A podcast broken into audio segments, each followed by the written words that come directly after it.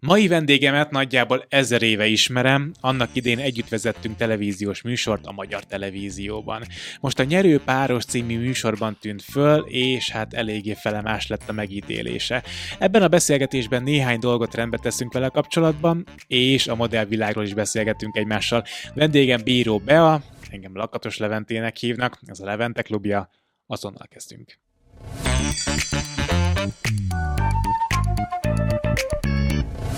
Szia, Bea! Szia, Levi! Ezer éve. Igen, ezer éve. Ugye mi ismerjük egymást tínédzser korunkból nagyjából. Bizony, bizony. A Magyar Televízión vezettünk együtt műsort, a Zselé című ifjúsági műsort. Igen. Mikor volt, azt kiszámoltad? Pff, nagyon régen, nagyon régen, de pontosan nem emlékszem, hogy mikor volt, te tudod? 2000... Nagyon régen volt, és semmit nem változtál. Te, se, ugyanúgy nézel ki. Úgyhogy ez abszolút jól tartjuk magunkat. Hát igen, a titkunkat nem áruljuk el. Az örökre titok Így marad. van. Fia, az első kérésem, hogy ne vágj majd a szavamba, jó? Oké, okay. igyekszem. De tudod, hogy miért igyekszem, mondom ezt? Igen, igen, igyekszem nagyon konszolidáltan ö, viselkedni, úgyhogy nem vágok a szabad. Oké, okay, figyelj, a legelső kérdés az a legkeményebb szerintem Oké. ebben a beszélgetésben. Mit gondolsz, hogyan vélekednek rólad az emberek? Fú, egy ilyen kérdéssel kezdünk, Levi. Ilyen kérdéssel kezdünk. Oké. Okay. Hát figyelj, ö, ö, szerintem nagyon megosztó személyiség vagyok így a, a képernyő, képernyőn keresztül. Ö, szerintem 50-50 százalékban kedvelnek, és nem kedvelnek az emberek. Ö, De a nem kedvelés, azt szerinted miből fakad? A, a sok energia miatt, vagy, vagy a beszólásaid miatt, amik így elhangzottak a műsorban? Mm. Ö, nyilván ugye, a, amit az emberek látnak belőlem, az egy összesűrített, összevágott változatom nekem. Ö, tehát, hogyha kell bárkit is megnyugtatnom, akkor nem 0-24-be pörgök ennyire, meg nem 0-24-be vagyok ennyire eleven. Ö, azt gondolom, hogy, hogy a, a, azok, akik nem kedvelnek, azok valószínűleg azért nem kedvelnek, mert egyszerűen nem tudnak hova tenni. Nagyon sokan írták nekem azt, mert hogy hozzáteszem, hogy csak privát üzeneteket olvasok, azok közül sem mindegyiket, kommenteket abszolút nem, tehát hogy igazából csak így a család Hány, hány és a... pic érkezett? Tessék? Hány dick érkezett? egy se, hál' Ne? Istennek. Akkor tiszteletben tartják a kapcsolatodat, Egy igen. se, egy se érkezett. Öm, Látják, hogy a Dani erős, és nem mernek igen, nem képeket. mernek, és tudod, mi a fura, hogy nekem azért írnak, tehát naponta több 30-40 üzenetem is érkezik. Aha. A Daninak viszont egy sem. Tényleg? És ez nagyon furcsa. Neki privát az igen. oldala, nem? Azért? Ö, nem, nem, a tetováló oldala nem Tényleg? privát, abszolút nem privát, és neki egy üzenet sem érkezik, szerintem azért, mert neki nem mernek írni, tudod. Amúgy nekem is hál' Istennek többnyire pozitív dolgokat írnak, de azért ott is kapok negatívakat. Uh-huh. Visszatérve erre, én nem olvasok kommenteket. A, mióta a műsor elkezdődött, azóta csak az első másfél nap olvastam kommenteket, és utána eldöntöttem, hogy én ezt nem vagyok hajlandó beengedni a, a, az életembe, meg a saját kis ö, nyugalmamban. És azóta egyébként tök jó, mert hogy csak külső hallomásból tudom azt, hogy hogyan vélekednek rólam az emberek. Ugye a családom azért olvas kommenteket, ikertestvérem olvas kommenteket, és ők azok, akik mondják, hogy jelen pillanatban merre halad a nép, ugye, azzal kapcsolatban, hogy most kedvelnek engem, vagy sem. Pont ez a következő kérdésem, hogy azt nyilatkoztat egy RTL.hu-s interjúban, hogy elég sok üzenetet kapsz, ami negatív tartalmú. Igen. Mit írnak? Um, többnyire egyébként, ami az emberek szemét szúrja, és ez abszolút megdöbbentő számomra, az az, hogy én folyamatosan nevetek, folyamatosan pörgök, folyamatosan ö, hangos vagyok, folyamatosan ö, boldog vagyok, és ez rettenetesen megdöbbent engem. Ö, nekem apukám 2009-ben meghalt, ő rákos volt, és én akkor eldöntöttem, hogy én az életemet nem vagyok hajlandó ö, úgy élni, hogy másoknak megfeleljek. Mert amikor apa meghalt, akkor láttam azt, hogy az élet mennyire múlandó és mennyire törékeny, és akkor megfogadtam, hogy minden másodpercet, minden pillanatot és minden szekundumot ö, meg fogok élni az életembe. Ki fogom mutatni a boldogságomat, ki fogom mutatni a szomorúságomat, és nem fog érdekelni, hogy mások mit gondolnak rólam. Ö, mert, mert sokan egyébként azt mondják, hogy ú, ez a csaj nem megy százza, ú, ez a csaj, ez bolond, de szerintem meg az a bolond, aki nem meri megélni a pillanatokat az életében azért, mert másoknak szeretne megfelelni. És akkora szabadságot és akkora ö, ilyen power-t ad az, hogyha, hogyha kimered mondani, hogyha megmered mutatni, hogyha, hogyha kimered ö, ö, fejezni így az érzésédet és a gondolataidat, hogy, hogy ez annyira eltörpíti ezt a sok negatívat, ami most így körülöttem van mostanában, ö, és szerintem ez, ez, ez egy követendő példa lehet, hogy, hogy csak azért, mert itt Magyarországon az emberek konzervatívak, nem nagyon merik kimutatni az érzéseiket, mindig arra figyelnek, hogy hú, vajon mások erről mit gondolnak, hú, vajon ez tetszik a többségnek.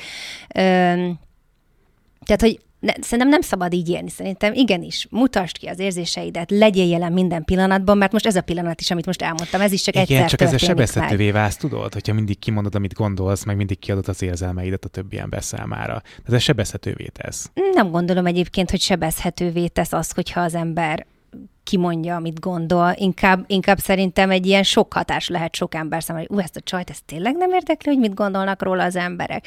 És egyébként tényleg nem érdekel. Az interjúban azt is mondtad, hogy a kommentelők butának látnak. Ezt szerinted miért van így? Miért gondolják ezt rólad? Mm, igazából ez a, ez a butaság, mint olyan, ez szerintem abból fakad, ö, hogy ö, nyilván, ahogy összevágják ugye a, a műsort, abból is inkább azokat a részeket emelik ki, amikor nem értek valamit, vagy figyelmetlen vagyok, és ez pont innen, innen ered, hogy egyébként alapjáraton egy nagyon figyelmetlen típusú ember vagyok, mert minden érdekel, és, és hogyha te elkezdesz beszélni valamiről, de mondjuk ott elkezd egy pillangó repülni, repülni egy pillangó, a fejed fölött. ezt fogod mondani. Igen, igen. Akkor, akkor én már a pillangón vagyok, aztán rászáll a tévére, akkor már a tévén vagyok, de te közben beszélsz, és hogy pont ez az, ami miatt néha úgy tűnik, hogy egy picit így elkalandozok, és egyébként, hogyha már így visszatérhetek egészen így a korai éveimre, amikor én vezetni tanultam 18 éves koromban, akkor emlékszem, hogy az oktatóm mondta anyukámnak, hogy... De Baj, bajok nem... lesznek. Igen, mondta, hogy ebbe a nem vezet rosszul, de ez a csaj, ez teljesen elkalandozik Kiskutya! közben is. Igen, tehát hogy valahogy ilyen álmodozó típus vagyok, és, és lehet, hogy ebből adódik az, hogy az emberek azt látják, hogy, hogy uh, ahogy fogalmaznak, nem vagyok a legélesebb kés a fiúkba. Ez sem tud igazán meghatni, mert hogy pontosan tudom, hogy, hogy mit képviselek, meg pontosan tudom azt, hogy, hogy hogy amit látnak, az csak egy ilyen összesűrített kép rólam, úgyhogy Úgyhogy igazából ezt megcáfolni sem nagyon tudom, pont azért, mert hogy nem fognak belőlem többet mutatni ennél, és csak, a, tehát a nézők csak ebből tudnak táplálkozni. Uh-huh. Attól nem félsz, hogy a nagy hírnével együtt tálcán kínáltad fel a magánéletet az emberek számára? Tehát, hogy tulajdonképpen az egész kapcsolatotokat, a ti működéseteket legalábbis, azt kiraktátok a nagy érdemű elé. Nem félsz attól, hogy emiatt támadható leszel? Igazából pont nem, mert hogy a mi esetünkben az történt, hogy nem tudom, olvasod-e így a, a kommenteket, vagy a, a közvéleményt, hogy az emberek azt mondják, hogy mi olyanok vagyunk a Danival, mint hogyha igazából semmi közünk nem lenne egymáshoz. És ez pont azért van, mert hogy attól függetlenül, hogy mi bementünk egy olyan műsorban, eh, ahol ugye a párkapcsolatunkat vittük be, mert hogy ez egy párkapcsolatról szóló műsor, attól függetlenül mi a, magánéletünknek körülbelül szerintem a 15%-át mutattuk meg a nézőknek, vagyis azt, hogy mi milyenek vagyunk valójában így kettesben. Nem gondolom, hogy azért, mert az ember meghívást kap és elmegy egy párkapcsolati műsorba, az egyenesen arányos azzal, hogy meg kell mutatnod azt, hogy te milyen vagy a pároddal, amikor csak négy szem közt vagytok. Nyilván mm, azt nem látták, és nem is fogják látni a, a nézők, hogy milyenek vagyunk mi a Danival, amikor csak kettesbe vagyunk. Azt viszont pontosan látják, hogy milyenek vagyunk akkor, amikor barátok, család, ismerősök vannak körülöttünk.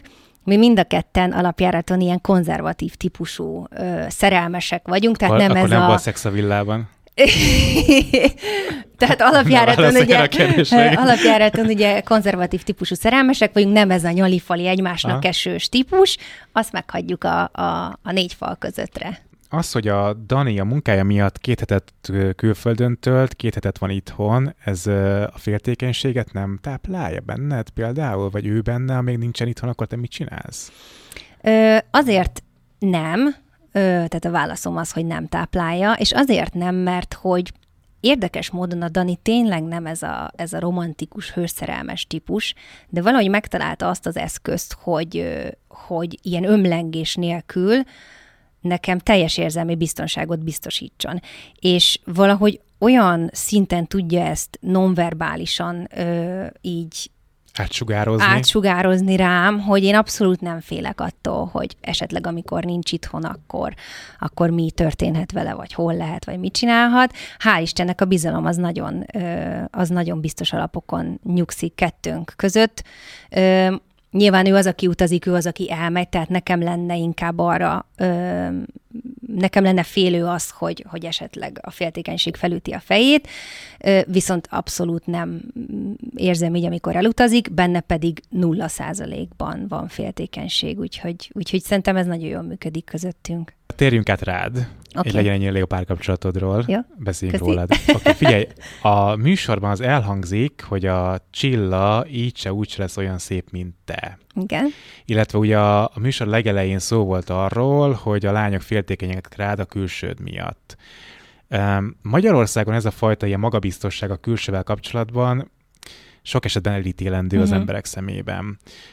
Te ezt nem érzed furcsának, vagy te mit tapasztaltál a világban? Az, hogyha valaki a külsejéről pozitívan nyilatkozik, vagy megnyilvánul, az külföldön oké, okay? vagy azt elfogadják külföldön?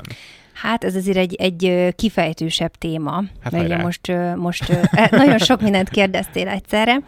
Ugye azt azért ne felejtsük el, hogy én 11 évig modellkedtem. 11 évig benne voltam a divatvilágban, és most ebből nyílik egy másik téma is, ugye, hogy mi is az a modellkedés itt Magyarországon. kérdezni a későbbiekben. Oké, okay. tehát, hogy ezért ne felejtsük el, hogy én 11 évig modellkedtem, és, és egy olyan világ, egy olyan szűk közösségnek a tagja voltam, ahol, ahol minden a, a külsőségekről, a, a megjelenésről, a, a, a fizika dolgokról szólt. Üm, és azt hiszem, hogy ez a fajta ö, kicsit túlzott önbizalom nekem onnan ered. Nem azt hiszem, hanem ebbe, ebbe biztos neked, vagyok. Tehát ez belőled sugár, tehát ez, ez így ilyen belső inger, vagy pedig fel kellett venned ezt a magabiztosságot, hogy egyáltalán felszínen tudj maradni a modellvilágban? Alapjáraton ö, kiskoromtól kezdve ezt a neveltetést kapom a szüleimtől, hogy ö, nincs lehetetlen, te vagy a legjobb, nincs olyan, hogy nem tudom megcsinálni, ö, átmegyek a falon is, hogyha kell, tehát ezt már hozom magammal gyerekkorom óta, hogy nincs olyan, hogy nem tudom megcsinálni, és nincs olyan, hogy nem én vagyok a legjobb. Aztán belecsöppentem egy olyan helyzetbe, ahol képzeld el, hogy Milánóba állsz egy Giorgio Armani casting sorban, ahol száz lány van a, a sorban. Jobbnál top jobb modellek, igen. top modellek, tökéletes nők tetőtől talpig, egytől egyig mind a száz, és te ott állsz a sorba a kis portfólióddal, és várod, hogy Giorgio Armani elé lépja. Járulhass. A, igen, járulhass a portfólióddal, és ez egy olyan ö, versenyhelyzet, ö, amiben én tizenévig benne voltam, ö, amit máshogy nem lehet. Tehát más attitűddel, más felfogással ezt nem tudod ö, megcsinálni. Tehát amikor te odalépsz a tervező elé, ö, vagy, vagy bármilyen castingon odalépsz a, a casting director elé, akkor neked tudnod kell, hogy te vagy a legjobb, mert te azért álltál ott abba a sorba száz lány között, hogy a végén a százból téged válasszanak. Tehát, hogy kell, hogy elhidd magadról, uh-huh. hogy, hogy te kell lesz, te fogod megkapni a munkát, tiéd lesz a kampány, és mindenki, aki ott áll a sorba, ők nem olyanok, mint te, tehát, hogy mindenkinél jobb vagy. Úgyhogy ez, amit hoztam a szüleimtől, ez erre rárakódott az, amit ugye az évek során ebben a folyamatos versenyhelyzetben hoztam ugye magammal, ugye most a modellkedésről beszélgetek, és ott pukkadt ki ez a lufi, amikor például itt a műsorban láthattuk azt a helyzetet, amikor én stressz helyzetbe kerültem, mert hogy azért a kilencedik napon kapni mondjuk egy hátráltató borítékot, azt nem köszöni meg az ember. És valahogy szerintem én így a múltamhoz nyúltam vissza egyből, és olyan reakciót olyan reakcióval próbáltam magam erősíteni, amiben mondjuk a tizenévek, a tizenév alatt is folyamatosan erősítettem magam, hogy én vagyok a legjobb. Úgy sem leszel olyan, mint én. És ezt el is mondtam ott is a műsorban, hogy, hogy abszolút nem ö, személyeskedésnek és nem sértésnek szántam.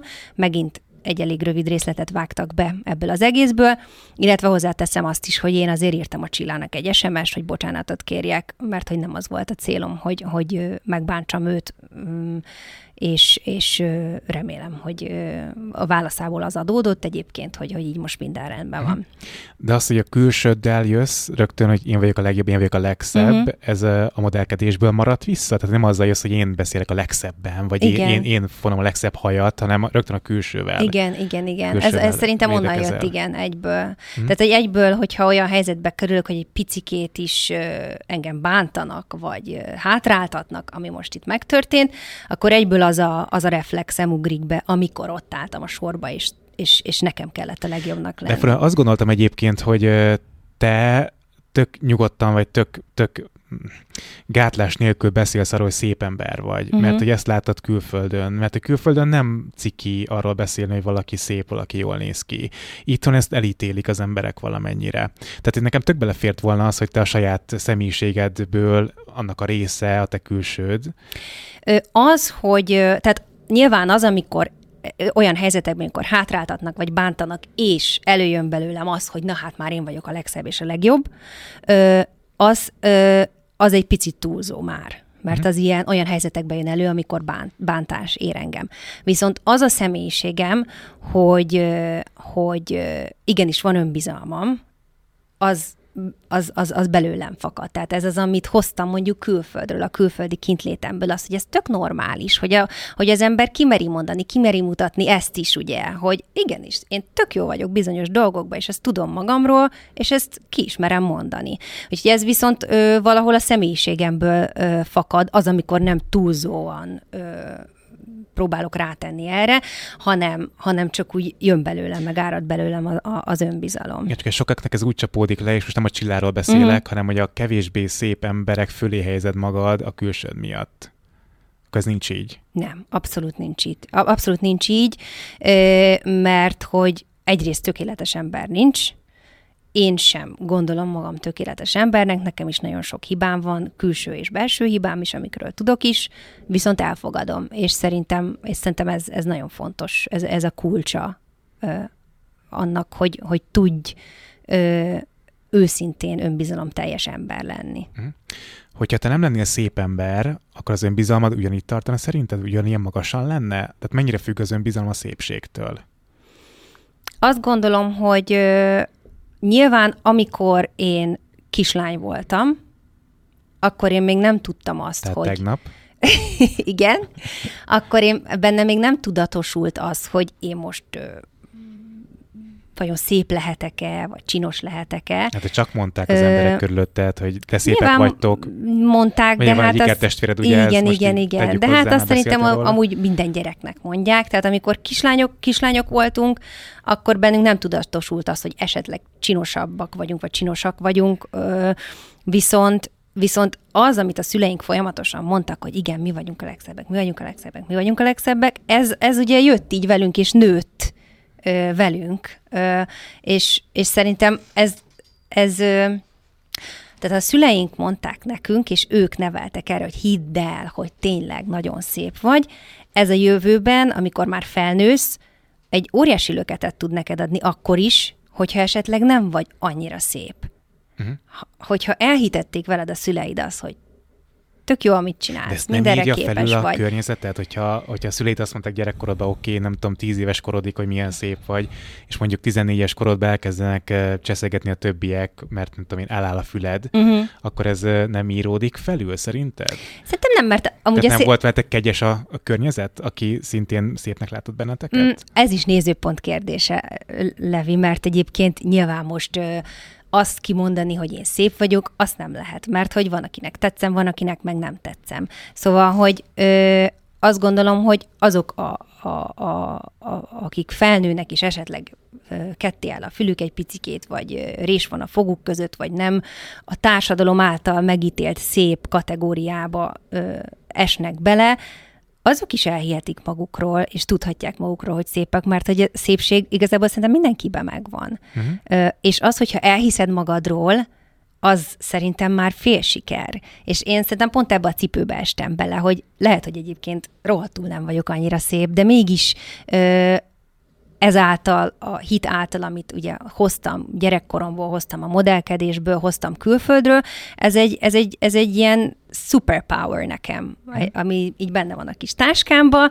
és ezáltal én ilyen megállíthatatlannak érzem magam. Ugye most is a szépségiparban dolgozol, mi, mi pontosan a munkád?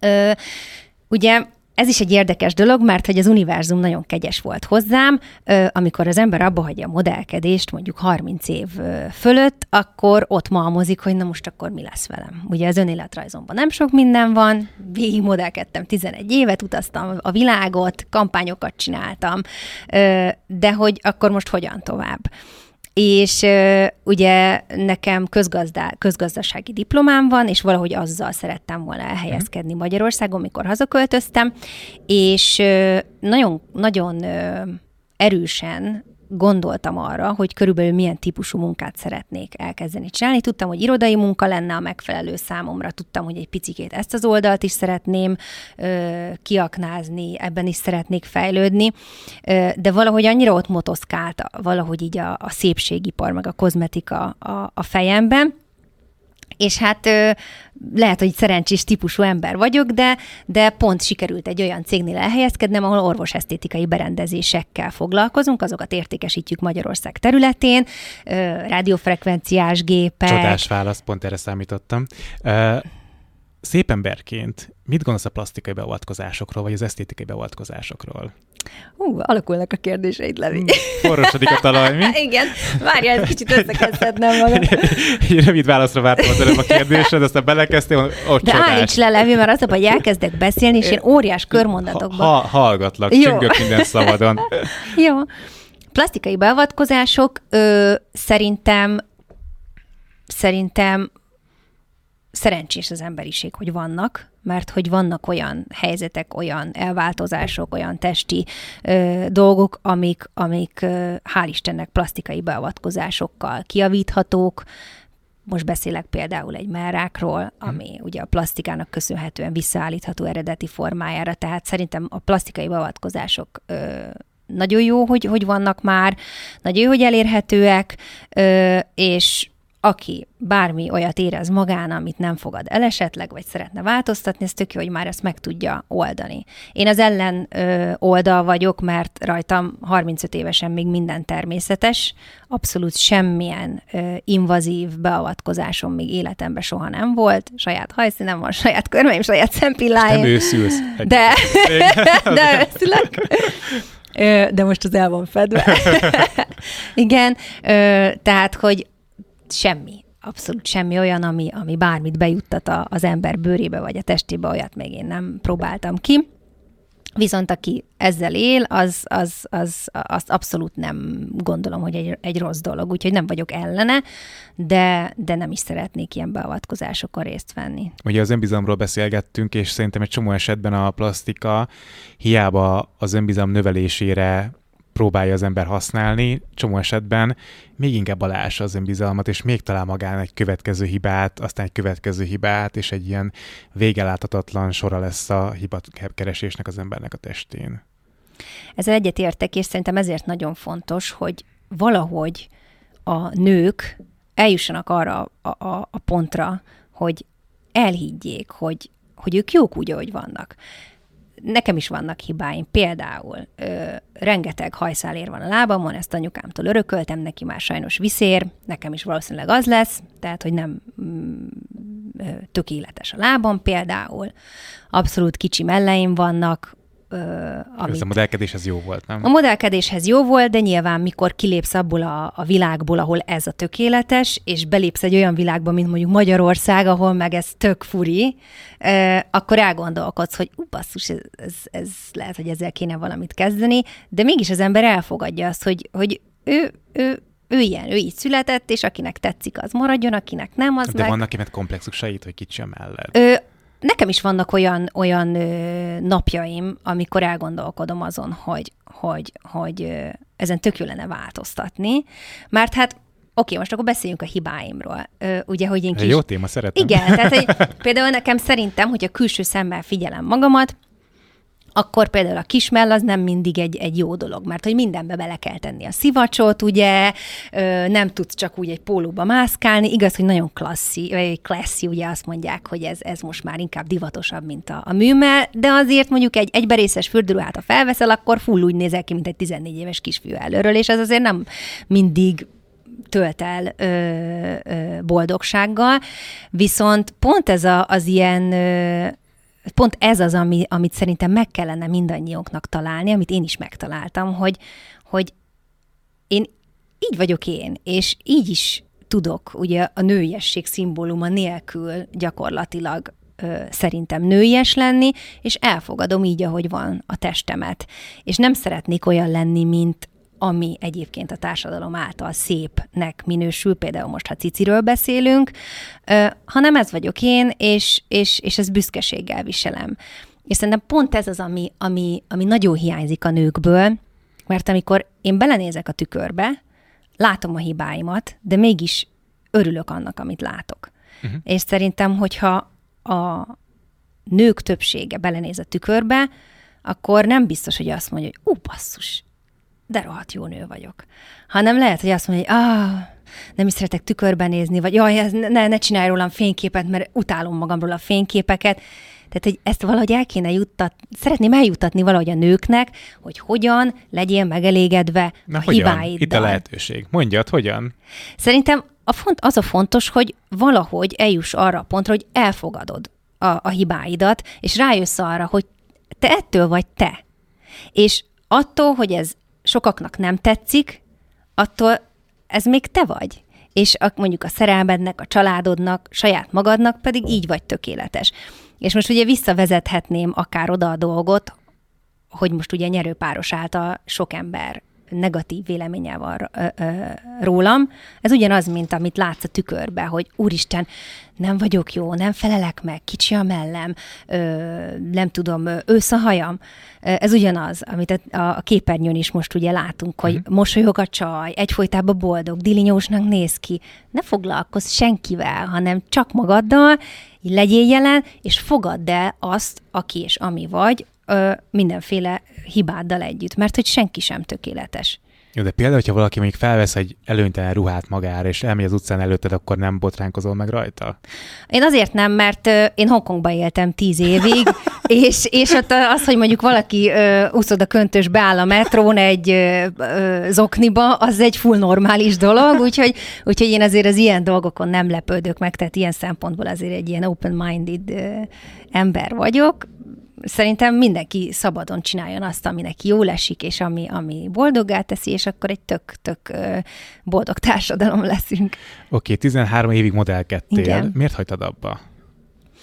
Ö, igazából bennem már ö, jó pár éve megfogalmazódott, hogy jó lenne abba hagyni. Azért, hogyha tizenvalahány évig modellkedik az ember, és aktívan csinálja, akkor mikor már úgy surolod a 30 éves határt, akkor már nagyon idegesít, hogy csinálják a hajadat, hogy egy óráig sminkelnek, és így tömködik a sminkecsetet az arcodra, hogy 9 órás katalógust kell fotózni, az ember már elfárad ebbe. Öm, és én már nagyon éreztem azt, hogy én már nagyon a határán vagyok annak, egyrészt, hogy nekem az a foglalkozásom, hogy tetőtől talpig a testem minden négyzet milliméterre tökéletes legyen.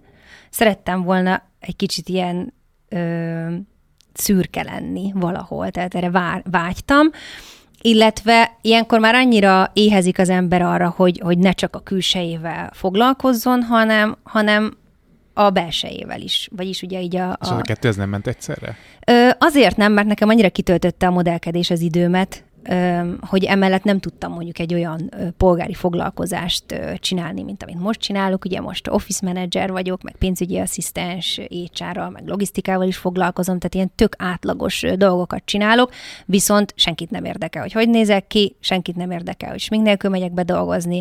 Az sem érdekli senkit, hogyha éppen nem tudom, le van kopva a körömlak a körmömről, hanem, hanem igazából nem a külső miatt vagyok ott, ahol most dolgozom, hanem pontosan azért, amire képes vagyok így ö, szellemi szinten, ugye.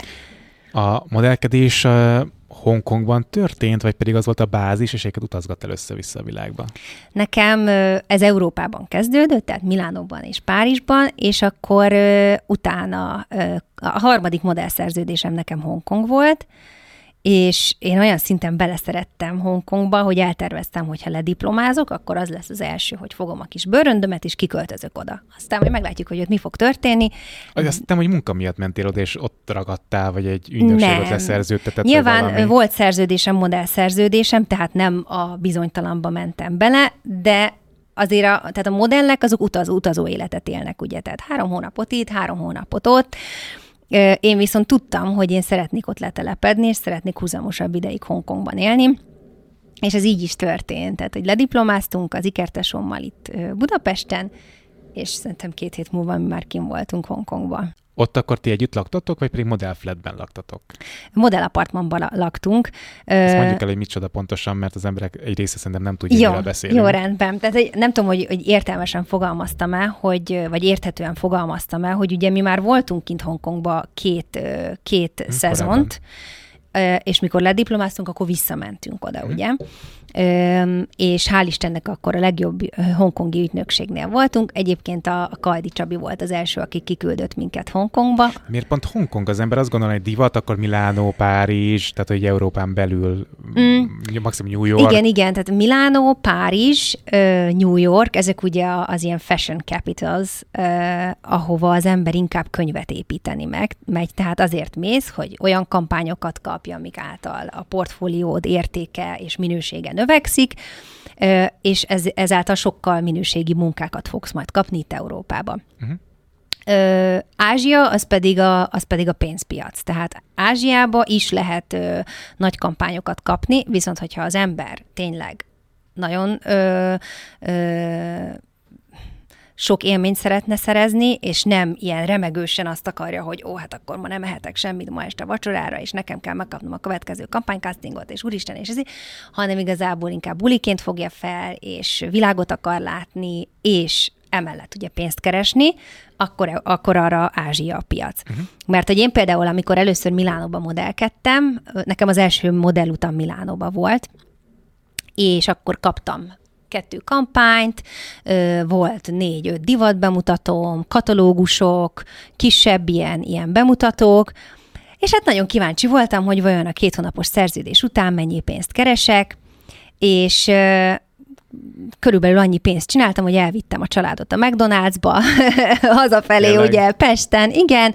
meg még egy pici megmaradt a zsebembe, és, és nagyon drága kint az élet, tehát ahhoz, hogy az ember eljárjon castingokra. De várj, a modellflat például, tehát akkor együtt laktok modellekkel egy igen. lakásban, igen. ugye kvázi egy ilyen kollégiumi szoba, vagy lak, lakásszerűen mondjuk uh-huh. nem, tehát valami ilyesmi a metódusa, és ott nem fizetnek nektek kaját, meg ilyesmit, tehát azt ti magatoknak fizetitek ki? Ez úgy néz ki, hogy ö, téged mondjuk felvesz ö, ö, Milánóba a, az Elit nevű ügynökség, vagy a Beatrice, vagy mit tudom én már, milyen ügynökségek vannak, és megelőlegezi neked a repülőjegyedet, mikor odaérsz, akkor ö, kapsz tőlük szállást, azt is megelőlegezik neked, megelőlegeznek neked hetve, ö, heti x euró zseppénzt, amiből tudsz étkezni, tudsz castingokra járni, tehát, hogy úgy hm? el vagy belőle, és amikor elkezdesz dolgozni, akkor levonogatják belőle. Akkor ezt mind levonják először, utána ugye levonják a kis ügynökségi jutalékaikat, a milánoi ügynökség is, meg a magyar ügynökség is, és a legvégén, amikor már mindent visszafizettél, amit ugye ők belét fektettek, és már ők is ugye, mint ügynökeid megkapták a pénzüket, ami, ami teljesen jogos, akkor a maradék az ugye a tiéd. Úgyhogy ezért van az, hogy azok a piacok, mint például Európa, legalábbis az én időmben, amikor modellkedtem, nem tudom, hogy most vajon milyen lehet az európai piac, akkor ezek nem igazán arról szóltak, hogy az ember nagyon sok pénzt keressen. Uh-huh. Viszont az ázsiai piac az, az, az, az inkább az ilyen money-making piac volt. Ilyen modell flatben, vagy modell, hogy mondtad, apartmanban. Aha, modell apartman. Mennyire megy a gácsoskodás a lányok között? Ezt hogy érted? Tehát, hogy mennyire köptök bele egymás, egymás szemfestékébe, mennyire, nem tudom én, raktok hashajtót a másiknak a, a kávéjába, tehát hogy mennyire megy ez a gáncsoskodás? Abszolút nem. Abszolút nem, nem mert hogy ugyanarról a helyről jöttünk gyakorlatilag, és ugyanaz a célunk. Tehát, hogy, hogy... Na jó, ugyanaz a célotok, pontosan igen, ezért. Igen, hát, igen. Ne, ne te kap meg a melót, hanem ő kapja meg a melót. Nem tudom, ez érdekes amúgy, tehát, hogy logikusan tényleg úgy jön neki, hogy ugye, hú, hát ki kell vele szúrnom, hogy holnap beteg legyen, és ne tudjon eljönni a castingre, és én kapjam, de valahogy ez nincs. Tehát, hogy annyira egy közösség vagyunk, hogy inkább támogatjuk egymást. Meg hm. hát ez is ugye érdekes, hogy ezt mondod, mert hogy szerintem ez megint a magyar mentalitásra tehető vissza, hogy a magyar ember hogy gondolkodik, sok szép nő egy helyen biztos kiszúrnak egymással. Hát én ilyen magyar vagyok. Hát. Viszont pont ez Ős az, amit én, amit én külföldön megtanultam, hogy az emberek egymást segítik, anélkül, tehát önzetlenül, anélkül, hogy bármit is várnánk cserébe. Mm. És ez nekem olyan furcsa volt, mert ugye magyarként kikerülni külföldre, és az emberek próbáltak segíteni, ö, próbáltak Próbáltak megetetni, jót... nem mondod, hogy hungary, és akkor hungry. igen, tehát próbáltak nekem... adni. Igen, igen. és, és először ugye mindig ilyen gyanúsan néztem, hogy hát mit, mit akarhatnak ezek tőlem, hogy ezek segíteni akarnak nekem, hát, hát mi? És aztán utána rájöttem, hogy... cserébe, úristen, igen, vissza akar élni a helyzetemmel. Igen, magyarként ugye ezt gondolod, hogy hát miért akar ez segíteni? És aztán rájössz, hogy azért, mert más mentalitásúak az emberek, és boldogok, és, uh-huh. és, és, és, és jó érzés nekik azt, hogyha, hogyha segíthetnek másokon, és előrébb juttathatnak valakit.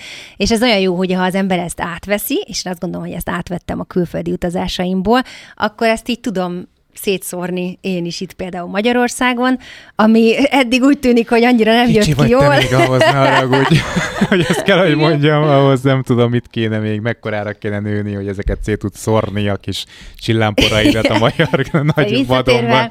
Igen, visszatérve rá szerintem ez, ez abszolút rossz meglátás, hogy, hogy fújnak egymásra a lányok.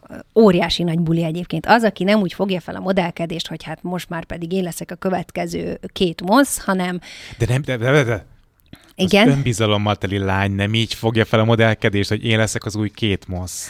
Nem, Az mert... új, új Victoria's Secret modell. Nem, mert akkor az már annyira ilyen, valahogy belőle mindig hiányzott ez a görcsös ö, megfelelni Aha. vágyás, hanem én mindig harmóniában voltam azzal, ami meg aki okay. vagyok, és úgy nem... Jó, figyelj, kiment az Erzsé piacra. Igen. Az Erzsé piac money maker piac, tehát nem Igen. a látványos eredményeknek a piaca. Igen. Ugye?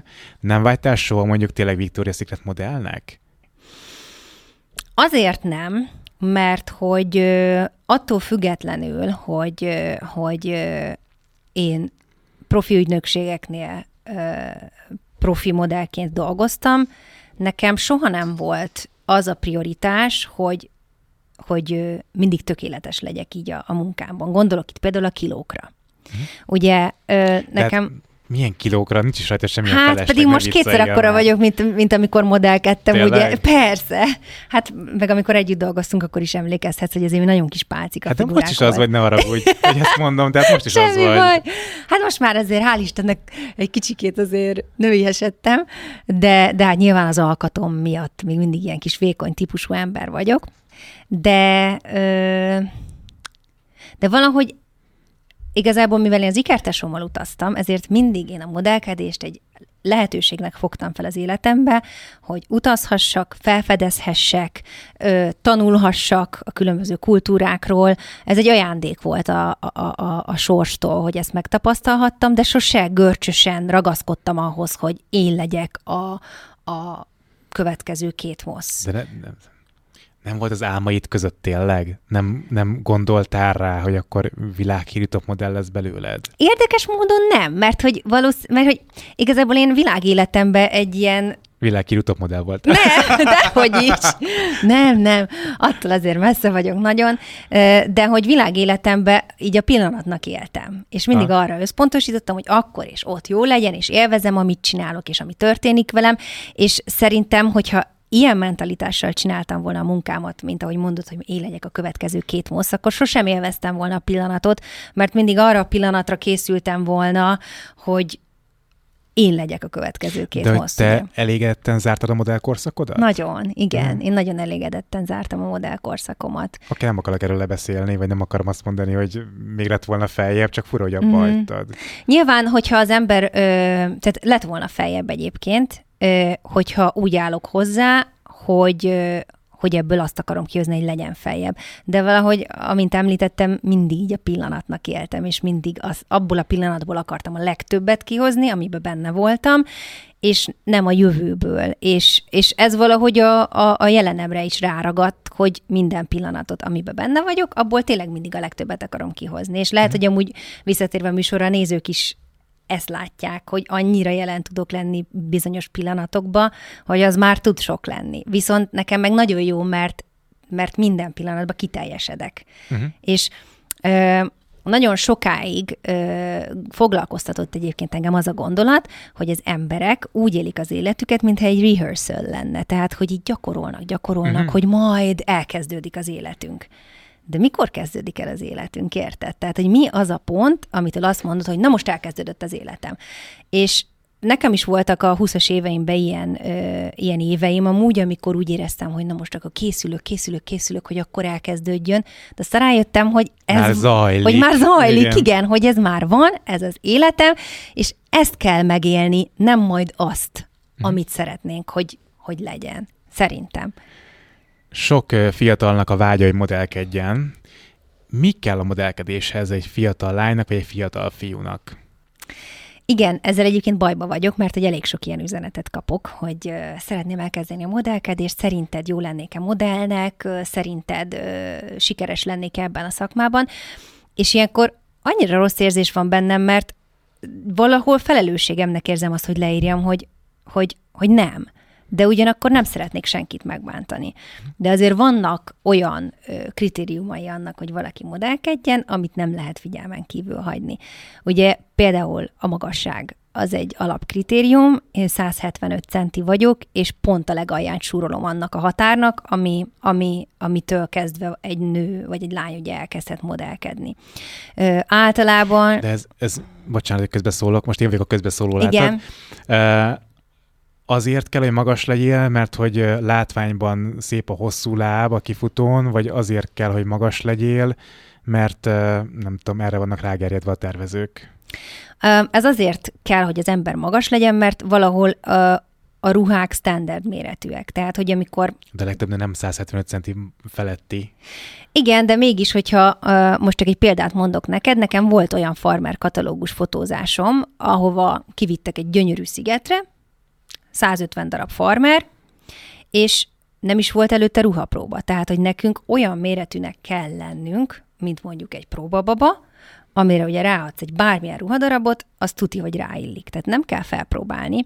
És ö, például ennél a farmer katalógusnál volt nekem egy olyan rossz élményem, hogy nekem egy picikét azért kerek, ke- kerekebb a fenekem, mint a, az, az átlag modelleknek. Igen, és akkor azon a fotózáson az összes farmert hátul fel kellett vágni, hogy le tudjuk fotózni elől. És akkor döbbentem igazából erre a kérdésre, amit most megkérdeztél a, a válaszára rá, hogy azért kell nekünk standard méretűnek lenni, ugye, hogy kérdés nélkül minden standard méretű ruha ránk férjen. Legalább jól szellőzött. Legalább jól szellőzött, igen.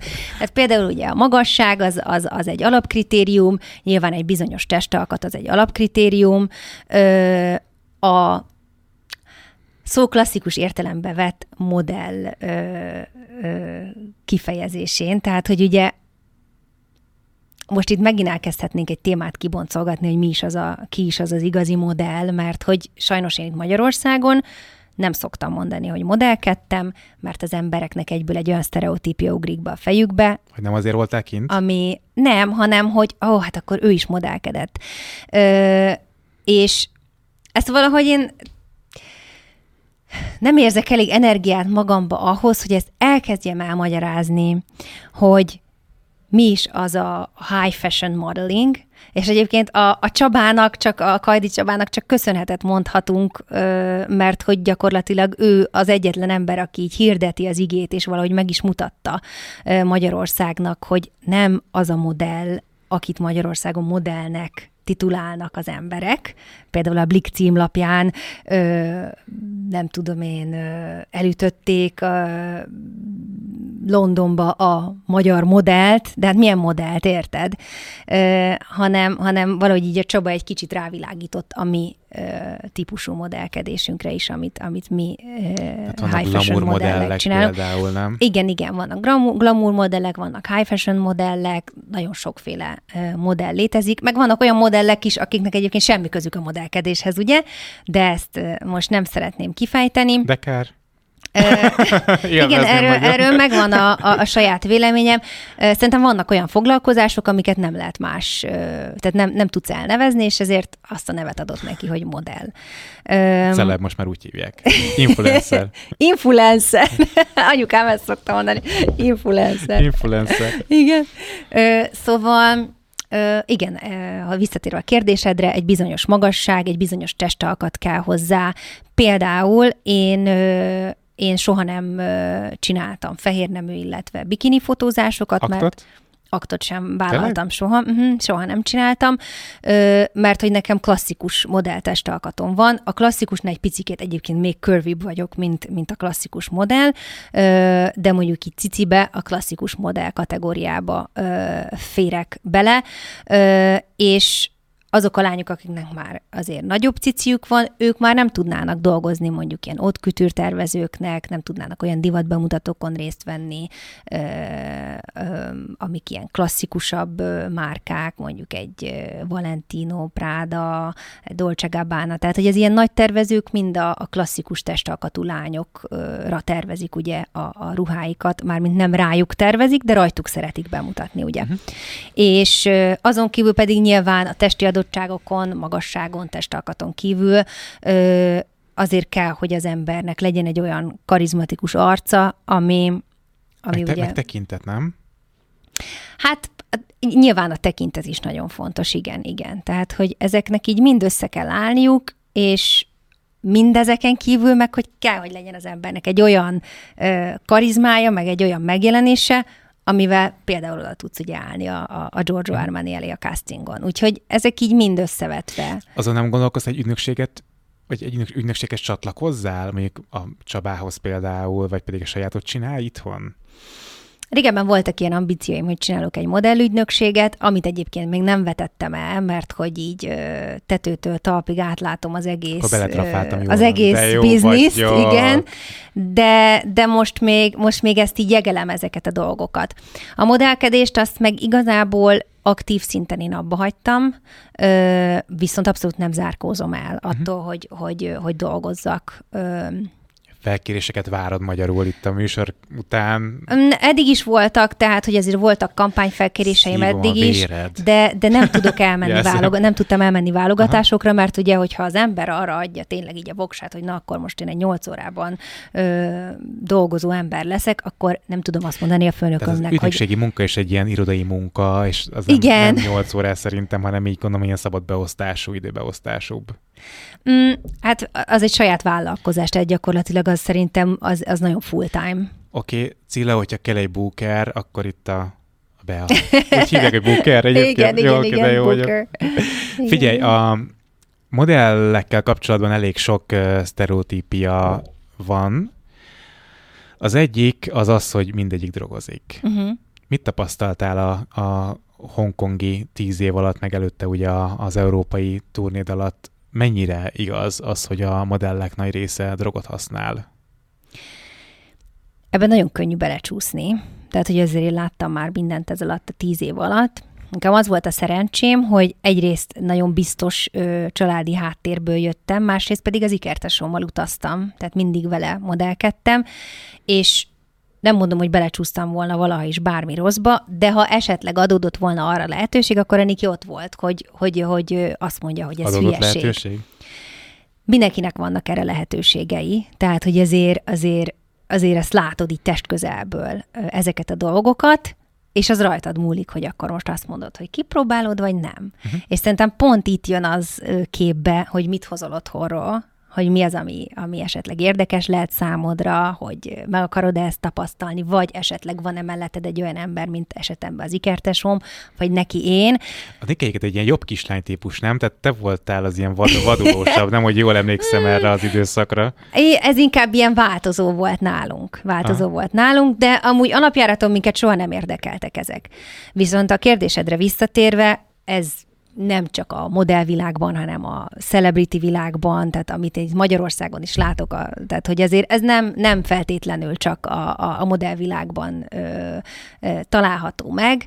Ö, Jó, csak összekötik ugye az étvágycsökkentéssel és a drogozás, tehát hogy, uh-huh. hogy a drogok miatt kisebb az étvágya, nem akar annyit enni, és egyébként meg a, nem tudom, a kokain lecsupaszítja, vagy nem tudom, a crack, vagy nem tudom éppen melyik uh-huh. dolog az, ami lecsupaszítja az embernek a, a én nem tudom, én, én akik, akik modelleket láttam ezekkel a dolgokkal élni, azokat szerintem, szerintem nem azért csinálták, hogy vékonyabbak legyenek, Aha. hanem csak mert buli volt. Tehát, Aha. hogy igazából ö, azt gondolom, hogy, hogy ennek semmi köze nincs ahhoz, hogy hogyan tartod magad formában, mert egyébként visszatérve az előző kérdésedre, ahhoz, hogy valaki igazán sokáig tudjon modellkedni, ahhoz genetikailag kell egy olyan adottság, hogy neked ne kelljen kokainoznod azért, hogy vékony maradj, hanem egy ilyen testalkatod van, és azt egészséges életmóddal és mozgással fent lehet tartani. Mm.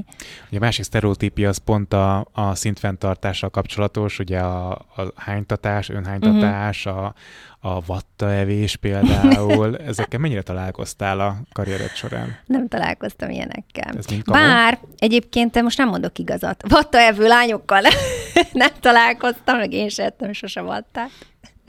Istenem.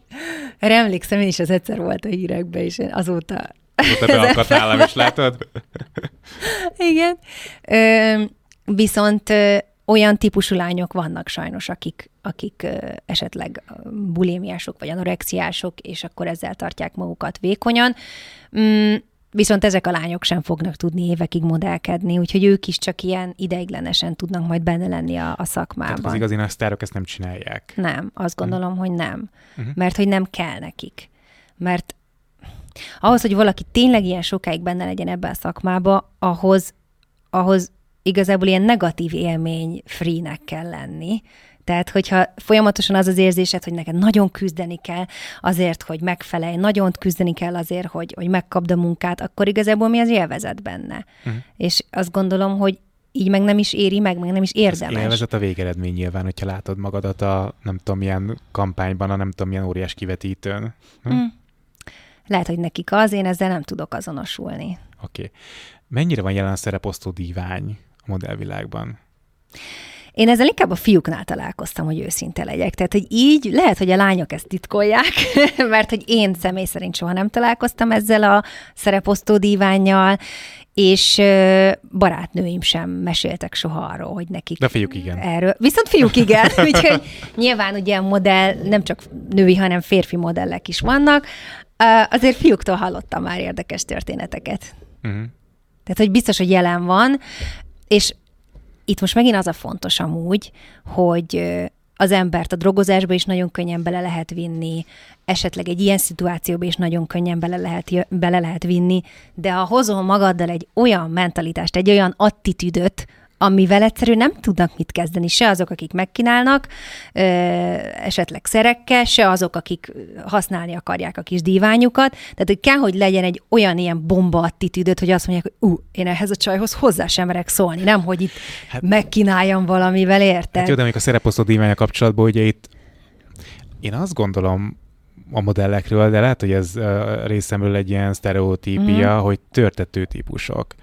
Tehát, hogy ezért is hoztam fel ezt az egymás szemfestékébe köpést, mert ez a törtetésnek egy része szerintem. Mm-hmm. Tehát, hogy mindenki magasabbra akar jutni annál, ahol éppen van.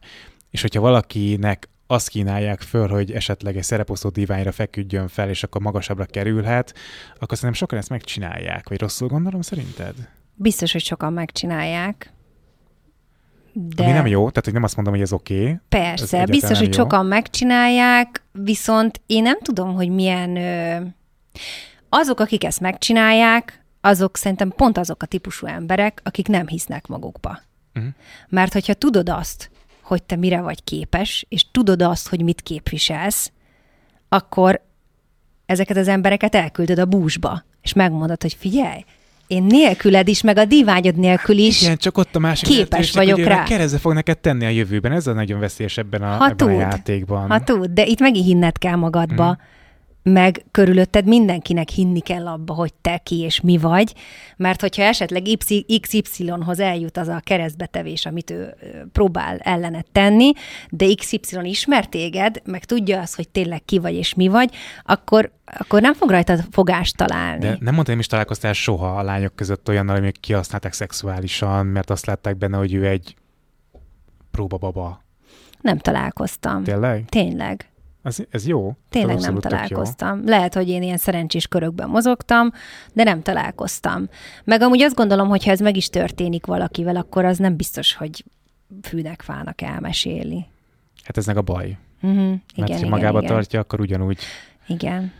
Nyilván azért hallani ilyen sajnos. történeteket, tehát ezek jelen vannak, Uh-huh. és azért a, a modellvilág ö, nagyon veszélyes, és én 18 évesen csöppentem bele, de nekem voltak 14 éves lakótársaim is, mikor a 20-as éveimben jártam, és ott azért az ember elgondolkodik, hogy vajon ők vannak-e olyan erősek és olyan kiforrott személyiségek, hogy nemet mernek mondani, ugye. Úgyhogy én szerintem, hogyha valaki elkezd modellkedni, akkor a, a mindenféle külső adottságon, meg a, az attitűdön, meg a hozzáálláson kívül kell, hogy hozzanak egy olyan csomagot magukkal az útjaikra, hogy fel legyenek ezekre a dolgokra De készítve. szerinted ez oké, hogy egy gyereket elengednek modellkedni? Egy modell apartmanba 14 évesen? Szerintem nem. Szerintem Én sem. soha nem engedném el a lányomat.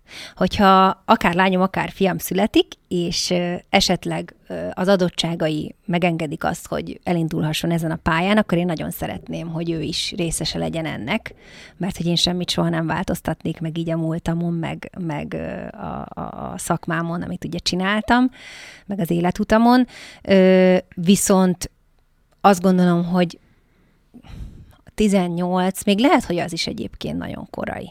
Nagyon korai. Igen, csak sokan meg azt mondják, hogy akkor meg már túl, túl koros vagy a kezdéshez, nem? Mm. Tehát, hogy ö, 18 alatt szokták elkezdeni a lányok a Igen, igen, modellkedést. igen, igen, 18 alatt szokták elkezdeni. Hát ez a 16-17, ez már egy ilyen tök, tök normális ö, kornak számít. Én nem engedném el a lányomat. Mm. Vagy mennék vele.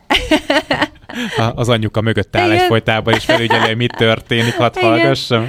Szerintem sok egyébként ennyire fiatalon elengedni Mm. a gyereket egy másik országba, nem tudom, egy Nem, mert ez egy nagyon, nagyon veszélyes világ, nagyon-nagyon Mhm. veszélyes világ. Több mint tíz évig éltél Hongkongban. Milyenek a kínaiak? Ugye mondtad, hogy a magyarok nagyon konzervatívak, de a Mhm. kínaiak nem konzervatívak? Hát a kínaiak, ők teljesen mások, mint a magyarok. Tehát először azt gondolod, hogy egy ilyen UFO lendre csöppentél, teljesen mások a reakcióik, máshogy viselkednek. Kicsit ilyen robotikus nép, tehát hogy nem nagyon lehet olvasni úgy őket, mint mondjuk minket, magyarokat. Úgyhogy nyilván először nekem kultúrsok volt az, hogy ők mennyire mások, viszont jó értelemben mások, mint mi. Tehát annyira rendszeretőek, annyira nyugalmas ö, emberek, ö, annyira ö, nyitott szemléletű emberek, legalábbis a, a, hongkongiak, hogy, hogy sokkal jobb ilyen, ilyen energiával Mhm. körülvéve lenni. Hiányzik? Nagyon, nagyon hiányzik. Nagyon hiányzik.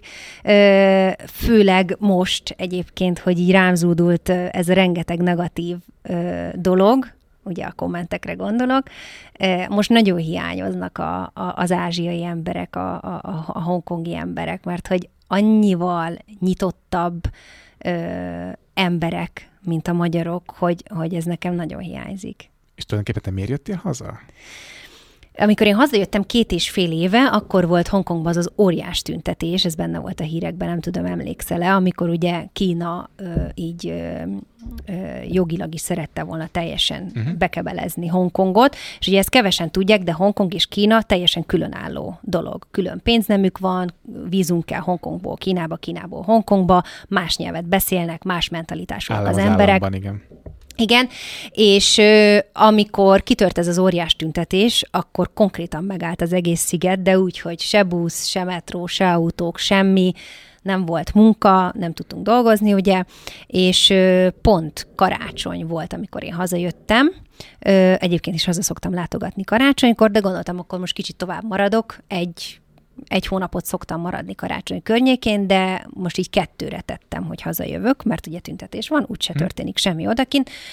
És mi akkor a Danival amúgy már kapcsolatban voltunk így Facebookon, mert hogy mi ott ismerkedtünk meg, és találkoztam a Danival akkor karácsonykor itthon, és... Megkapta az ajándékodat. Igen, jó volt az ajcsi. és akkor elterveztem, hogy ú, basszus, hát ezt lehet, hogy sors akarta így, hogy kint tüntetések vannak, úgyse tudok mit csinálni, közben találkoztam gyakorlatilag az állampasimmal itt Magyarországon, és lehet, hogy ő az a srác, akiért érdemes lenne megpróbálnom itthon. És ezért költöztem haza. Kis szerelmes történet. Igen. De figyelj, miért vállaltál plusz munkát a hongkongi életedben? Itt azt olvastam, és pont egyébként a, pont a nyerőpárosban volt szerintem uh-huh. egy mhm. játék, ahol fel volt írva a lapokra, és a Daninak sorba kellett rakni, hogy az Igen. életedben milyen történések zajlottak, hogy munkát vállaltál egy étteremben. Igen. Ez úgy volt, hogy én amúgy a modellkedést elég régen el akartam már hagyni, és ugye nekem turizmus idegenforgalom diplomám van angol nyelven. És nekem mindig az volt az álmom, hogy egy ötcsillagos hotelbe fogok dolgozni, ilyen guest... Mint takarítani. Egyébként imádok takarítani, úgyhogy szerintem azt is imádtam volna, de hát nyilván diplomámmal azért mást akartam kezdeni, és én ilyen, ilyen guest relations helyen szerettem mhm. volna, vagy pozícióba szerettem volna elhelyezkedni, mindig is imádtam az embereket, imádtam velük foglalkozni, engem ez nagyon éltet. Viszont Hongkongban sajnos nem tudtam hotelben elhelyezkedni, mert oda kell beszélni a kínai nyelvet, és hát kizárásos alapon, hogy valahogy egy kicsit... 13 évet nem tanultad meg a kínai nyelvet? Nem. Mandarin. Azért nem. nem. az mandarin, nem? Nem, az kantonéz. Ja, igen. igen. Kínából beszélnek mandarint, és Hongkongban pedig kantonéz oh, kínait. Igen, igen és Hongkongban úgy nem kell tudnod kínai, mert mindenki beszél angolul. Semmit nem tudsz? Azért tudok ezt azt. Mondjál valamit. Mit mondjak, várjál? Ciukapszítőj, az azt jelenti, hogy supermarket, vagyis uh, ABC. Aztán, hogy de szép vagy Levente. Uh, nem, hát egyébként a szép vagy, az, a, a szép fű az az, az, az hogy Lentai, te egy lentáj vagy. Majdnem Levente, nem tudom, hogy érzed a vagy, igen, én pedig egy lenlőj vagyok. Oh. Úgyhogy, igen. Azért ö, nem adnak el ö, két szám babért, tehát azért meg tudok szólalni, de nem folyamatosan, és ott nem is kell, mert hogy brit gyarmat volt, ezért ugye minden, mindenki beszél angolul. Ö, és ugye igen, visszatérve a kérdésedre, a diplomámmal nem tudtam hotelben elhelyezkedni, viszont valahogy a turizmus idegenforgalom részt szerettem volna megragadni, és ezért elhelyezkedtem egy étterembe, de ez nem olyan étterem, hogy ö, ilyen tálcás kantin, tudod, ilyen menza. Kilóra adják a kaját, igen. igen. Hanem, hanem hál' Istennek sikerült elhelyezkednem egy nagyon ö, ilyen ö, prémium ö, ö, étterembe, ilyen high-end, ezt úgy mondják, ugye. Ilyen fine dining? Ilyen Csak fine dining, ilyen igen, tehát hogyha, még. igen, fine dining étterembe, és hogyha bármilyen ilyen nagyobb celebritás vagy politikai ember érkezett Hongkongba, akkor ők általában ebben az étteremben jöttek, amúgy MOT 32-nek hívják az éttermet, rá lehet keresni, egy varázslatos mesés hely, imádtam ott dolgozni, és hát innen próbáltam megközelíteni azt, hogy ha már hotelben nem tudok elhelyezkedni a diplomámmal, akkor majd valahogy így a, a, az ilyen restaurant oldalról fogom megközelíteni ezt a turizmus témát, és én ott, ott, ott ragadtam ebben az étteremben több mint három évig egyébként, mint part-time, tehát, hogy nem full-time csináltam, mert a teljes, ezt mondom, hogy mondják ezt magyarul, a teljes, teljes, munkaidő. teljes munkaidős munkám az a modellkedés 8 órás volt. munka. Igen, a 8 órás munka, és esténként pedig az esti shiftnél, egy ilyen vacsora ö, időszaknál, 6-tól 9-ig, vagy 6-tól 10-ig. az ajtótól, vagy felszolgáltál? Mit csináltál? Nem felszolgáltam, ez, ugyanilyen, ez ugyanígy ilyen guest relation volt, tehát, hogy azon kívül, hogy ugye a foglalásokat kezeltem, kerestem e-mailen, telefonon, azon kívül pedig ö, a vendégek fogadásában szerepeltem, mm. ö, lekísértem őket az étterembe, hogyha bármi kérdésük volt, akkor segítettem nekik eljutni mondjuk az adott menedzserig, hogyha éppen jött ö, valaki, aki szeretett volna egy ilyen privát ö, dining részt ö, kibérelni, akkor neki körbemutattam. Ez egy nagyon nagy étterem, körülbelül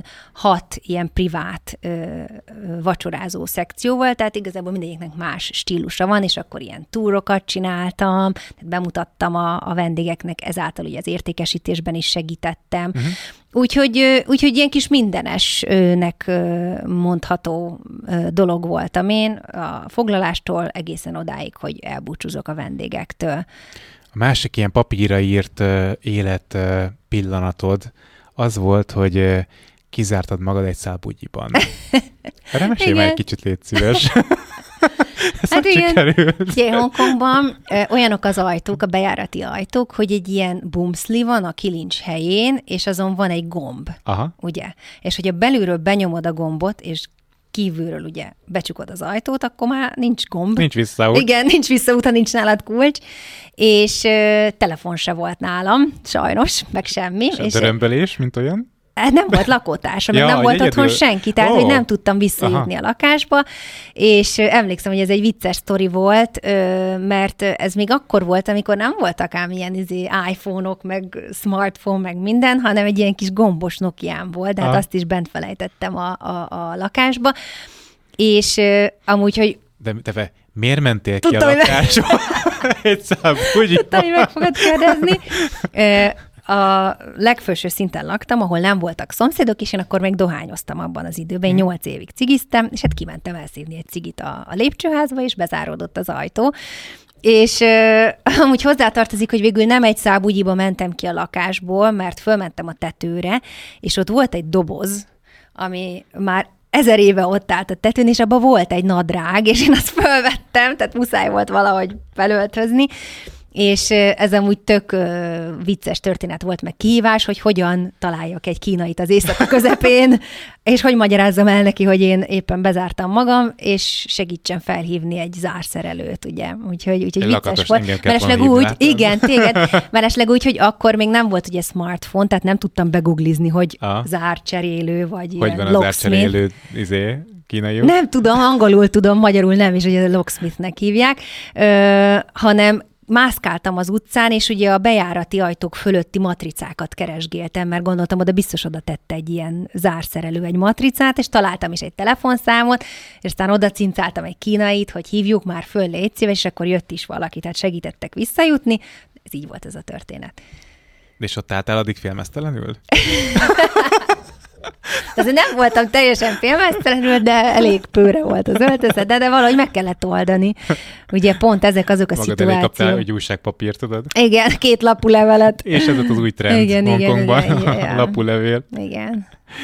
Félbe, köszönöm, hogy itt voltál velünk. Én is köszönöm, Szerintem hogy még rengeteget tudnánk beszélni egymással, úgyhogy én nagyon szeretnék egy második részt, Jó, amikor majd szépen. így még kifejtegetjük, hogy mi történt veled a, Rendben. az elmúlt uh, 122 évben, amiután láttuk egymást. Mit kívánják neked egy útravalóként? Ö, inkább ne nekem kívánj, hanem, hanem ö, szerintem közösen kívánjunk ö, mindenkinek, ö, aki esetleg meghallgat bennünket, vagy megnézi ezt a, meghallgatja, megnézi ezt a podcastet, hogy igenis mindenki higgyen magába, és legyenek bátrak ahhoz, hogy, hogy jelen legyenek minden pillanatban, és merjék is kimutatni az érzéseiket és a gondolataikat. Tehát most elszortuk a csillámport. Igen. köszönöm be. Én is köszönöm. Szia. Ha tetszett a beszélgetés, iratkozz fel a csatornára, nyomj rá a csengő ikonra, hogy az csilingeljen, hogyha új videó érkezik, nézd meg a korábbi epizódokat, szólj hozzájuk, lájkold őket, és hogyha ezek után még van kedved, kövess a különböző social media platformokon, például az Instagramon. Ez a műsor a Béton közösség tagja.